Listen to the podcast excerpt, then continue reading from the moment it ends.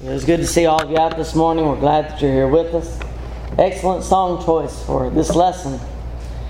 Our lesson for today is entitled The Worldly Church. And it's not that we be the worldly church, and I don't think any church, whether it be Church of Christ or a denominational church, either one would ever dare to call themselves the worldly church. But the worldly church does exist and so I want to look at this topic as uh, something that we need to avoid, something that we need to strive to keep away from as far as the church is concerned. The church of God, the church of Christ, is meant to be in the world, though it is not meant to be worldly. There is a difference. I want to use the illustration of a ship or a boat something that is in the water, something that is meant to float on water. As we look at a ship, it is meant to be in water. It is built to withstand the pressures of the water around it so that it can float. But it is meant to be in the water. But certainly we understand that water is not meant to be in the ship. And if water gets into the ship, if it has a leak or something like that, it's going to sink very easily. So, as we look at the, the illustration of a ship, the same way it is with the church. The church is meant to be in the world. God didn't create the church, Christ didn't establish the church with the idea in mind that we seclude ourselves from the world around us that we find our own little hole here and, and we worship and we do what we're supposed to do and, and let the world do what they do. That's not the way the church was built. The church was meant to be in the world. But something that we have to understand is that the world is not meant to be in the church. I'm not talking about people, individuals. We're, we're meant to go out and bring them in. But there are certain aspects of the world that were never meant to be introduced in the church. And so many times, on so many occasions, we find that too much of the world has gotten into the church, changing it from its original form. And it's something that we must be aware of and something that we need to, to understand is not to be in the eyes of God. And in these cases, as I mentioned before, no church would ever name themselves the worldly church. But I do guarantee you that the worldly church does exist. It is in existence in our world today, though many people don't recognize it as such. So we might ask the question can the church, in its original form, still be found in the world today?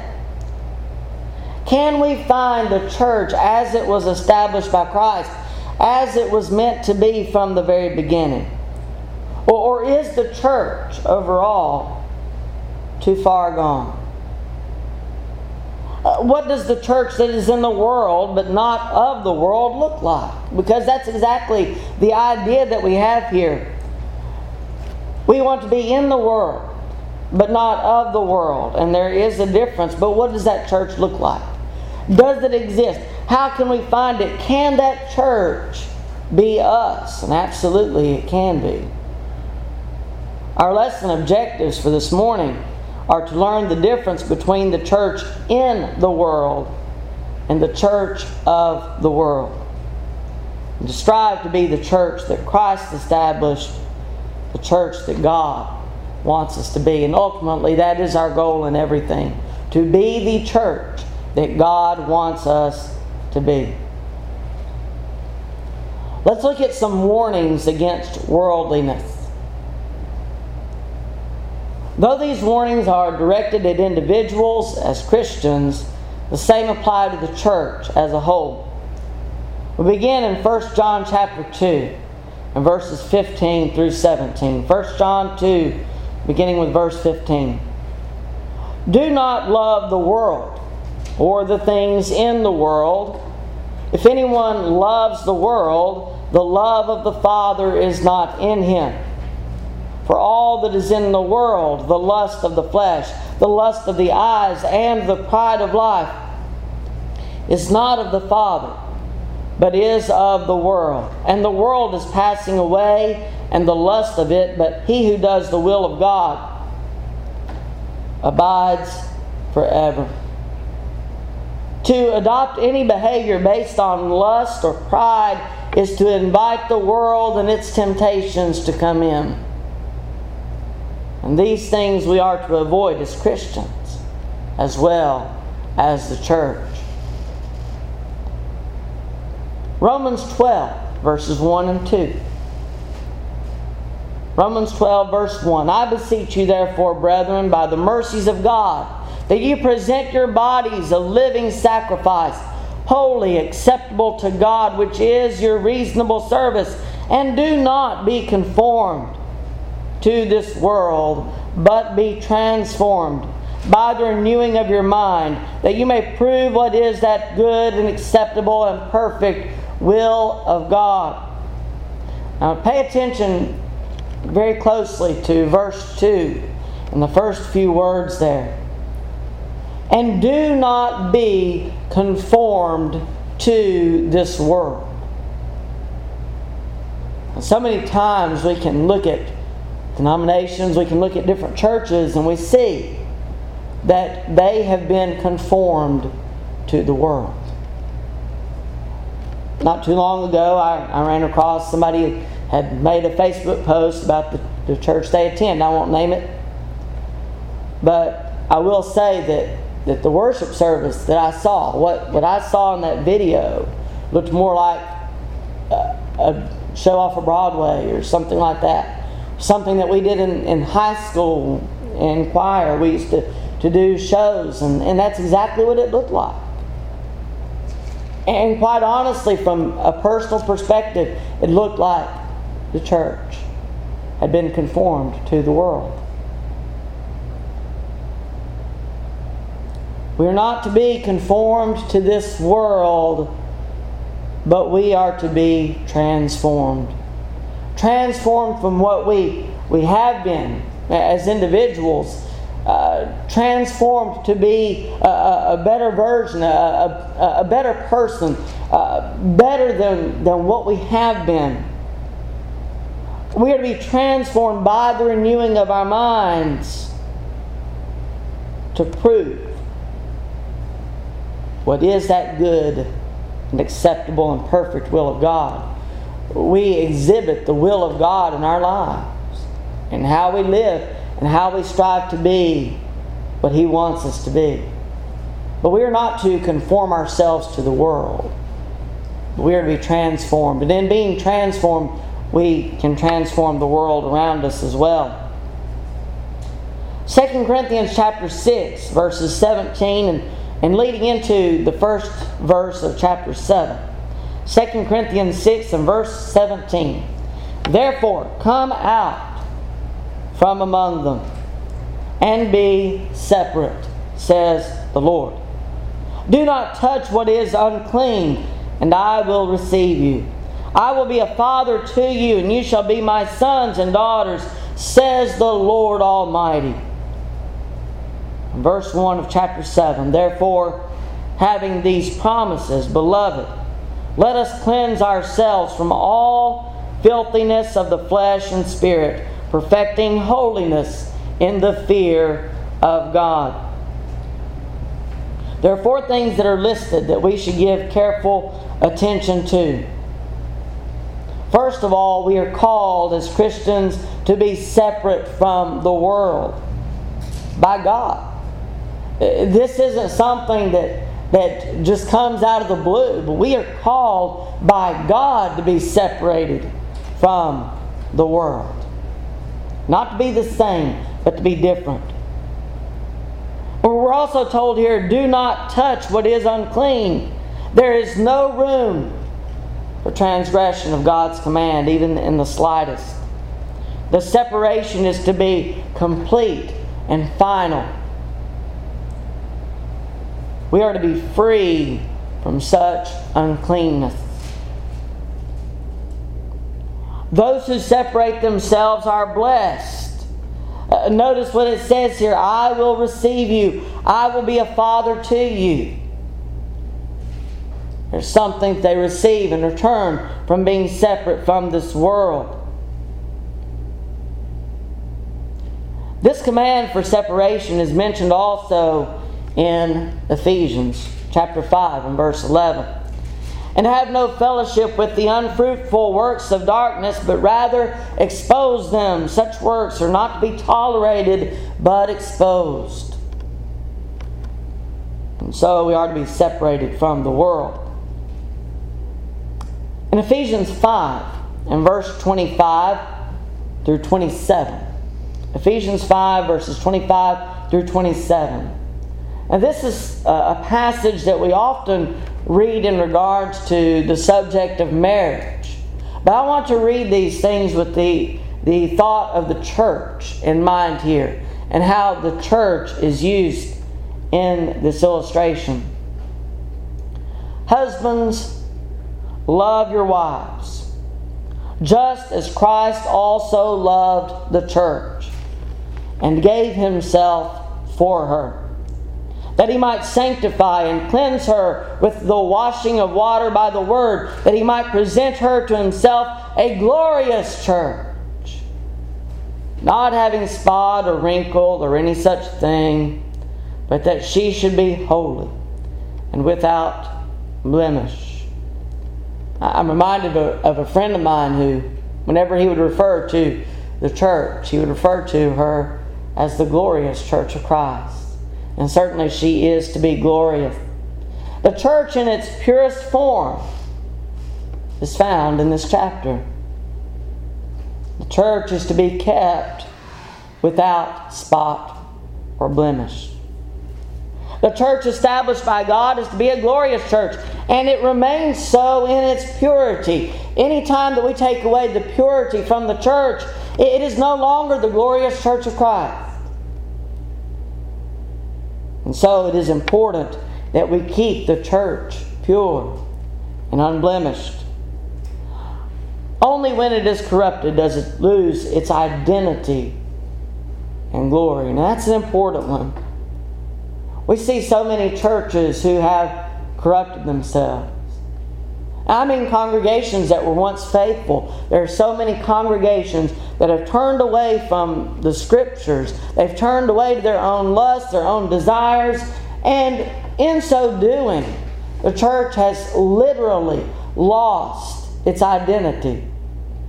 Uh, many get to the point where they eventually decide we're no longer we don't want to be a church of Christ. And so they'll change the name of it, and the church has lost its identity.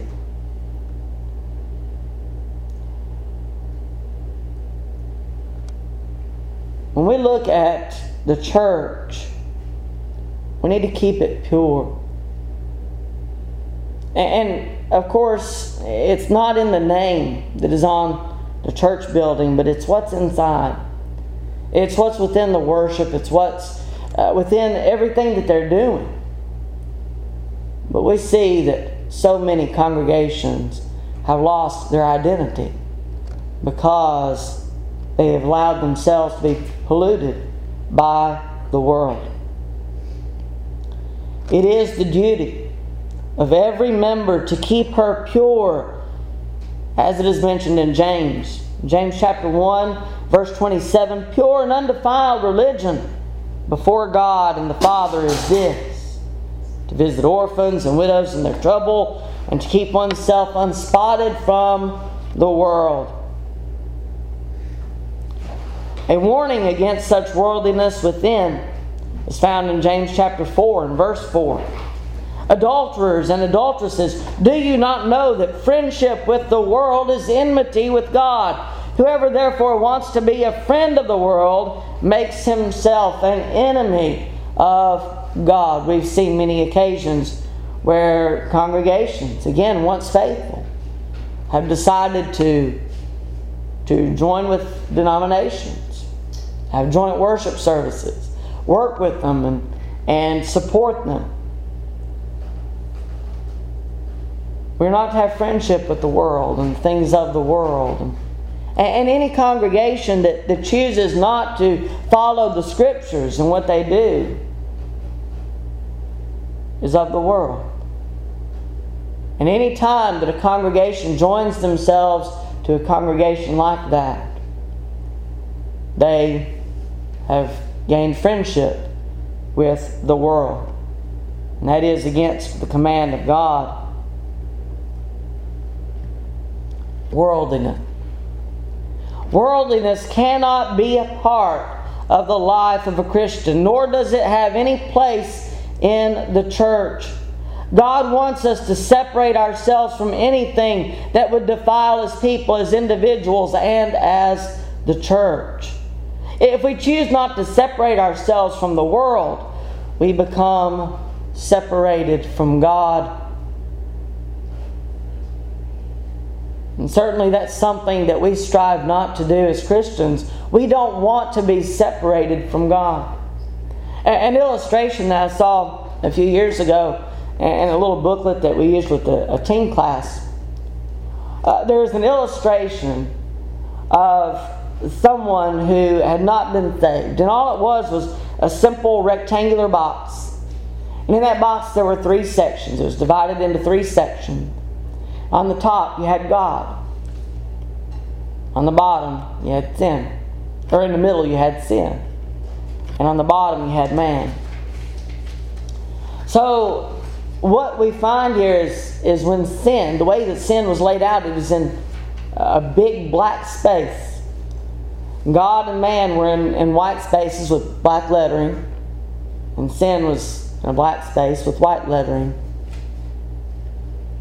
And it showed very clearly that whenever sin is involved, it comes between God and man. And the point of, of this is that we don't want to be separated from God, but sin separates us from God. And if we join ourselves to the world, if we sin in that way, then we are separating ourselves from God.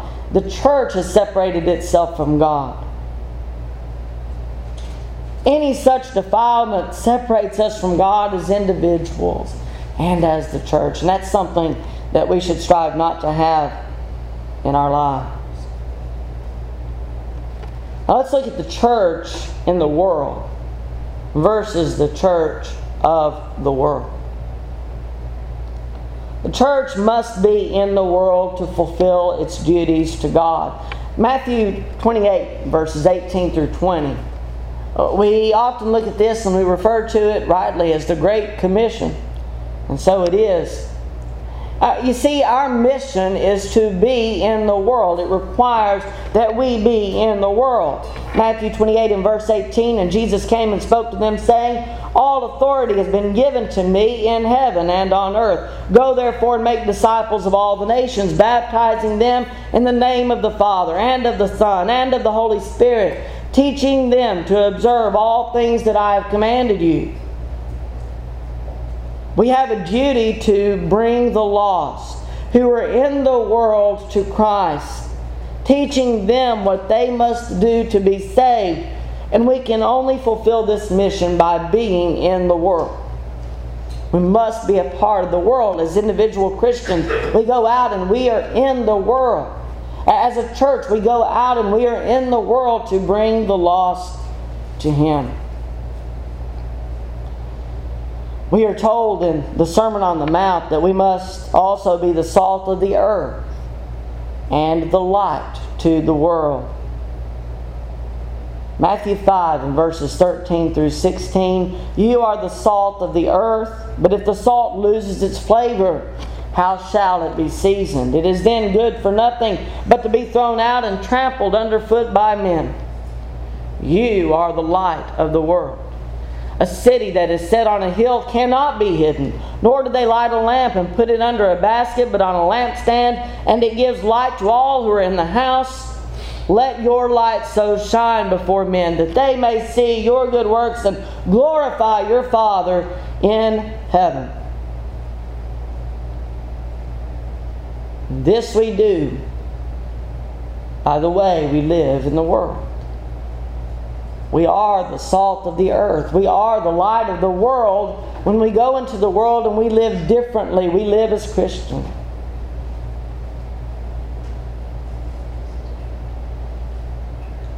We must be in the world to fulfill the will of God. But we mustn't be of the world. 1 Corinthians chapter 5, beginning with verse 9 I wrote to you in my epistle not to keep company with sexually immoral people. Yet I certainly did not mean with the sexually immoral people of this world, or with the covetous, or extortioners, or idolaters, since then you would need to go out of the world. But now I have written to you not to keep company with anyone named a brother who is sexually immoral or covetous or an idolater or a reviler or a drunkard or an extortioner, not even to eat with such a person. Paul commands the brethren of Corinth to avoid keeping company with a brother who is sexually immoral, but makes it clear that he is not speaking of the wicked people that are in the world. What's the difference? His point is that if a Christian must abstain from the wicked people of the world, he must also go out of the world and he would lose his influence on the lives of the lost. If we are seeking to bring the lost in, we must be among them. We are not in the world, the lost cannot be saved. And though we must be in the world to save them, we must not be of the world that they are in. Now, the difference is that when it comes to a brother who is in sin, we must withdraw from that brother in order to bring them back. We must help them to realize that what they're doing is sinful. And that's what he's talking about here. Uh, if we were to withdraw from everyone who is sinful, we could not reach the lost. But if we do not withdraw from a brother who is sinful, then we cannot teach him that, that he is lost. We cannot teach him that he is in the wrong. And that's the difference. Ultimately, we must be different than the lost and wicked people of the world and not allow their influence to overpower us, spiritually speaking. And it's something we have to be very careful of. That we do not spend too much time trying to reach those that are not going to come to Christ. Make sure that we don't become the influenced instead of the influencer. Now, what does all this mean? First of all, as individuals, we understand that the world is beautiful to behold. It holds many wonderful treasures. But we must not allow ourselves to lust after the treasures of the world. Matthew 6, verses 19 through 21. Do not lay up for yourselves treasures on earth where moth and rust destroy, and where thieves break in and steal. But lay up for yourselves treasures in heaven where neither moth nor rust destroys, and where thieves do not break in and steal. For where your treasure is, there your heart will be also. We cannot long for the treasures of the world and miss out on the, the greatest treasure that could ever be.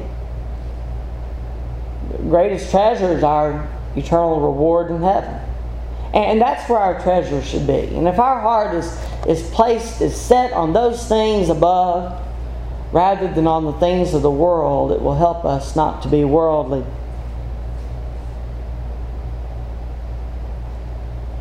We must abstain from sinful behavior and temptation that would lead us away from our reward. 1 Corinthians 6, verses 9 through 11. Do you not know that the unrighteous will not inherit the kingdom of God? Do not be deceived. Neither fornicators, nor idolaters, nor adulterers, nor homosexuals, nor sodomites, nor thieves, nor covetous, nor drunkards, nor revilers, nor extortioners will inherit the kingdom of God. And one of my favorite verses in Scripture is verse 11. I had this list of all of these people that will not be found, that will not inherit the kingdom of God. But in verse 11 it says, And such were some of you. It doesn't say, And such are some of you, but such were some of you. But you were washed. But you were sanctified. But you were justified in the name of the Lord Jesus and by the Spirit of our God. While we are trying to influence the world for the better, we mustn't allow the world to influence us for the worse. And that's what it means for an individual to avoid worldliness. But now, what does it mean for the church? When we look at the church, there are certain things that we need to keep out of the church and keep out of our lives as Christians. There are many temptations from the world for us to become the church of the world.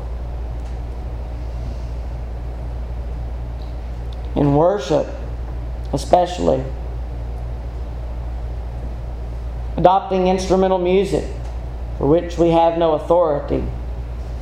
Praise teams, choirs, hand clapping, that kind of thing.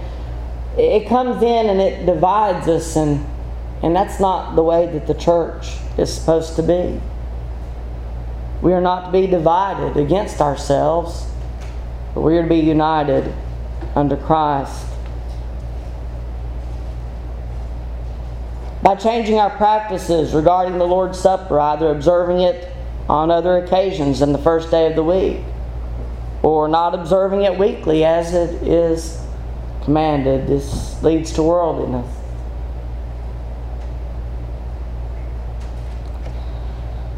Another thing that, that leads to worldliness and something that we have to be very careful of observance of religious holidays such as Easter and Christmas. And though there is nothing inherently wrong with recognizing the reasons for which the world celebrates, we, we recognize the birth of Christ, we resurrect, er, recognize his resurrection. And, and there's nothing wrong with recognizing those. But the problem comes whenever we observe these only on Christmas and Easter, respectively.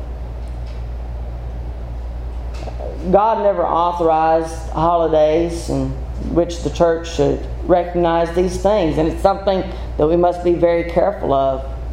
I think last year, Brother Jeff had one of the greatest lessons on, on how we can observe Christmas and how we can observe the birth of Christ. But we don't have to do it uh, just at certain times during the year.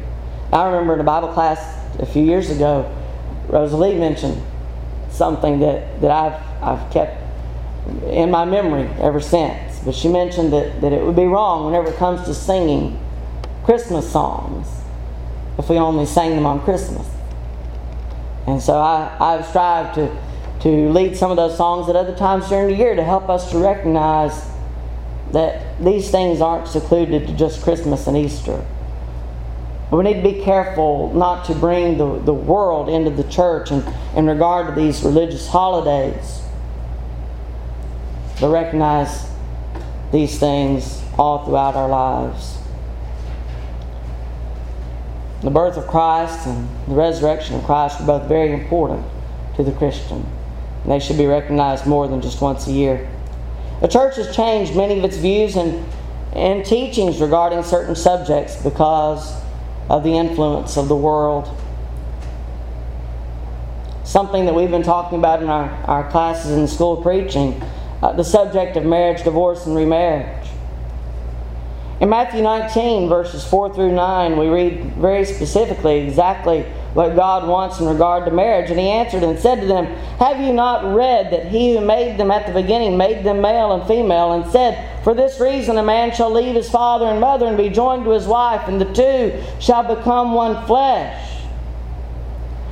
So then they are no longer two, but one flesh. Therefore, what God has joined together, let not man separate. Marriage was not meant to be divided apart from the beginning.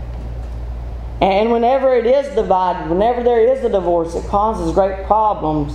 Jesus said also in verse 9, And I say to you, whoever divorces his wife except for sexual immorality, except for the cause of fornication or adultery, and marries another, commits adultery.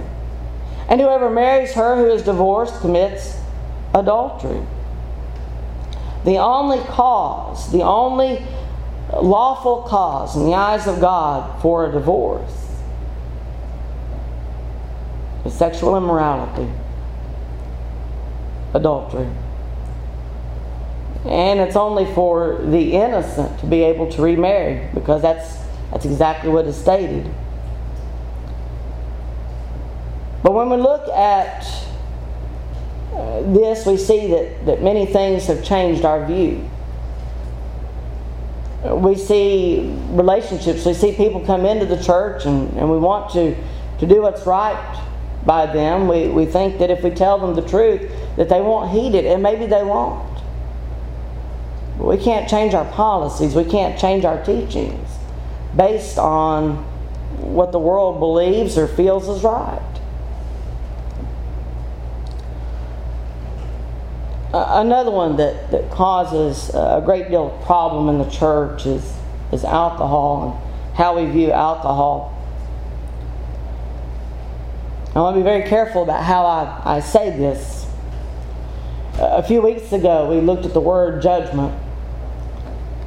And I understand that as Christians, when, we should all understand that when it comes to judging heaven and hell, and which way someone will go, we, we have no right, we have no authority to judge. That authority belongs to God.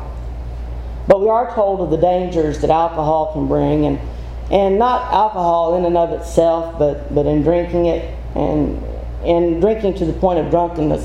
Uh, already twice in our, our scriptures for today, we've seen the sin of drunkenness that is mentioned.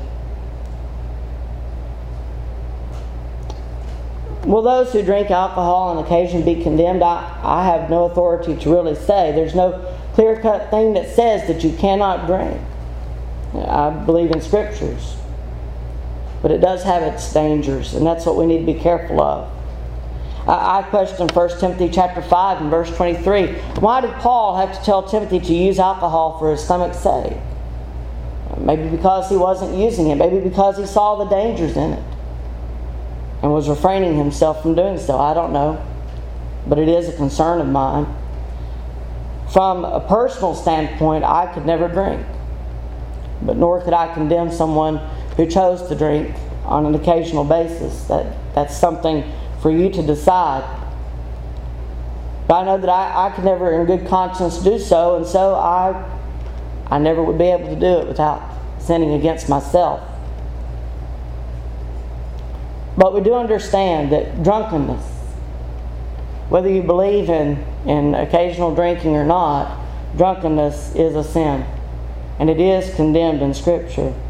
1 Peter chapter 4, verses 3 through 6. For we have spent enough of our past lifetime in doing the will of the Gentiles when we walked in lewdness, lust, drunkenness, revelries, drinking parties, and abominable idolatries. In regard to these, they think it strange that you do not run with them in the same flood of dissipation, speaking evil of you. They will give an account to him who is ready to judge the living and the dead. For this reason, the gospel was preached also to those who are dead, that they might be judged according to men in the flesh, but live according to God in the Spirit. Drinking to the point of drunkenness is something that is forbidden by God, and it's something that we must be very careful of in the use of alcohol. Uh, one of the reasons I, I wanted to bring this into the lesson, a few years ago, I spoke a lesson uh, similar, at least uh, in regard to this subject at Inner City. And I remember a brother that came up to me after the service and, and talked to me. And he said, You know, I, have never looked at alcohol in that way as being wrong. He said, I've never had a problem with coming to services and going home and and shooting back a few brewskis, as he called them. But drinking is something that we need to be very careful of, and especially to the point of drunkenness, to make sure that we abstain from doing so. Whenever we lose control of our members, uh, we lose control of, of our morality, and we will sin against God. And the same would go for drugs or anything like that that would change our, our thinking and, and even things that, that might, just, might harm the body. We need to be very, very careful of those things as well. And there are other things that the church seems to be changing its view on that we need to be very careful of. Homosexuality. How do we receive someone who willingly admits that they're homosexual? Pornography, sexual immorality, these things have, have changed. Our views on these things have changed over the years because of the way that people participate in them. And there are other things that, that maybe are, are more common that maybe we don't look at as seriously idolatry, covetousness, even going as far as the sin of murder. A lot of these things are, are listed together and all are sinful behaviors, and Christians cannot become lax in their view of sin. We cannot allow worldliness to control the church. The church was established by Christ, and it remains His church. And we are not to serve our own desires of what we think the church ought to be, but we should be careful to keep Christ's church pure from the unrighteousness of the world. Though the church is in the world and has a duty to the world, we must not allow ourselves to become like the world. We must stand firm in the truth. 2 Thessalonians 2, verses 13 through 15. We must abstain from every form of evil, every appearance of evil. 1 Thessalonians 5 and verse 22. Uh, we see that the church of Corinth in 1 Corinthians chapter 5, verses 1 and 2. It is actually reported that there is sexual immorality among you, and such sexual immorality is not even named among the Gentiles. That a man has his father's wife. And you are puffed up and have not rather mourned that he who has done this deed might be taken away from among you. Uh, the problem in the church of Corinth is that it was something that, that had come into the church. Uh, it, was something that had come from without and had come within, and they didn't even realize it was sin because their view had been changed on it. We can't allow that to happen to the church today. It's easy for any issue to be swept under a rug. And eventually the church may come to the point where it may realize that, that sin is not sin, or the sin that is sin, they think it's not. It's important that the church be in the world without becoming of the world. But it is just as important for the Christian to do the same. When we look at the church, worldliness is not to be among us. We need to be very careful of that. As Christians, worldliness is not to be among us. And if we've allowed something from the world to change our view, to change our decisions, to change the way that we live, that's something that, that we need to correct between us and God. Maybe it is that, that we can't correct it on our own. Maybe we need help. Maybe we need prayer on our behalf. We always offer an invitation. And if for some reason you realize today that as a Christian that you are more of the world, than what you need to be. Maybe you've been heavily influenced by it and you realize you need to change. If there is some way that we can help you in obedience or repentance, please come as we stand and sing.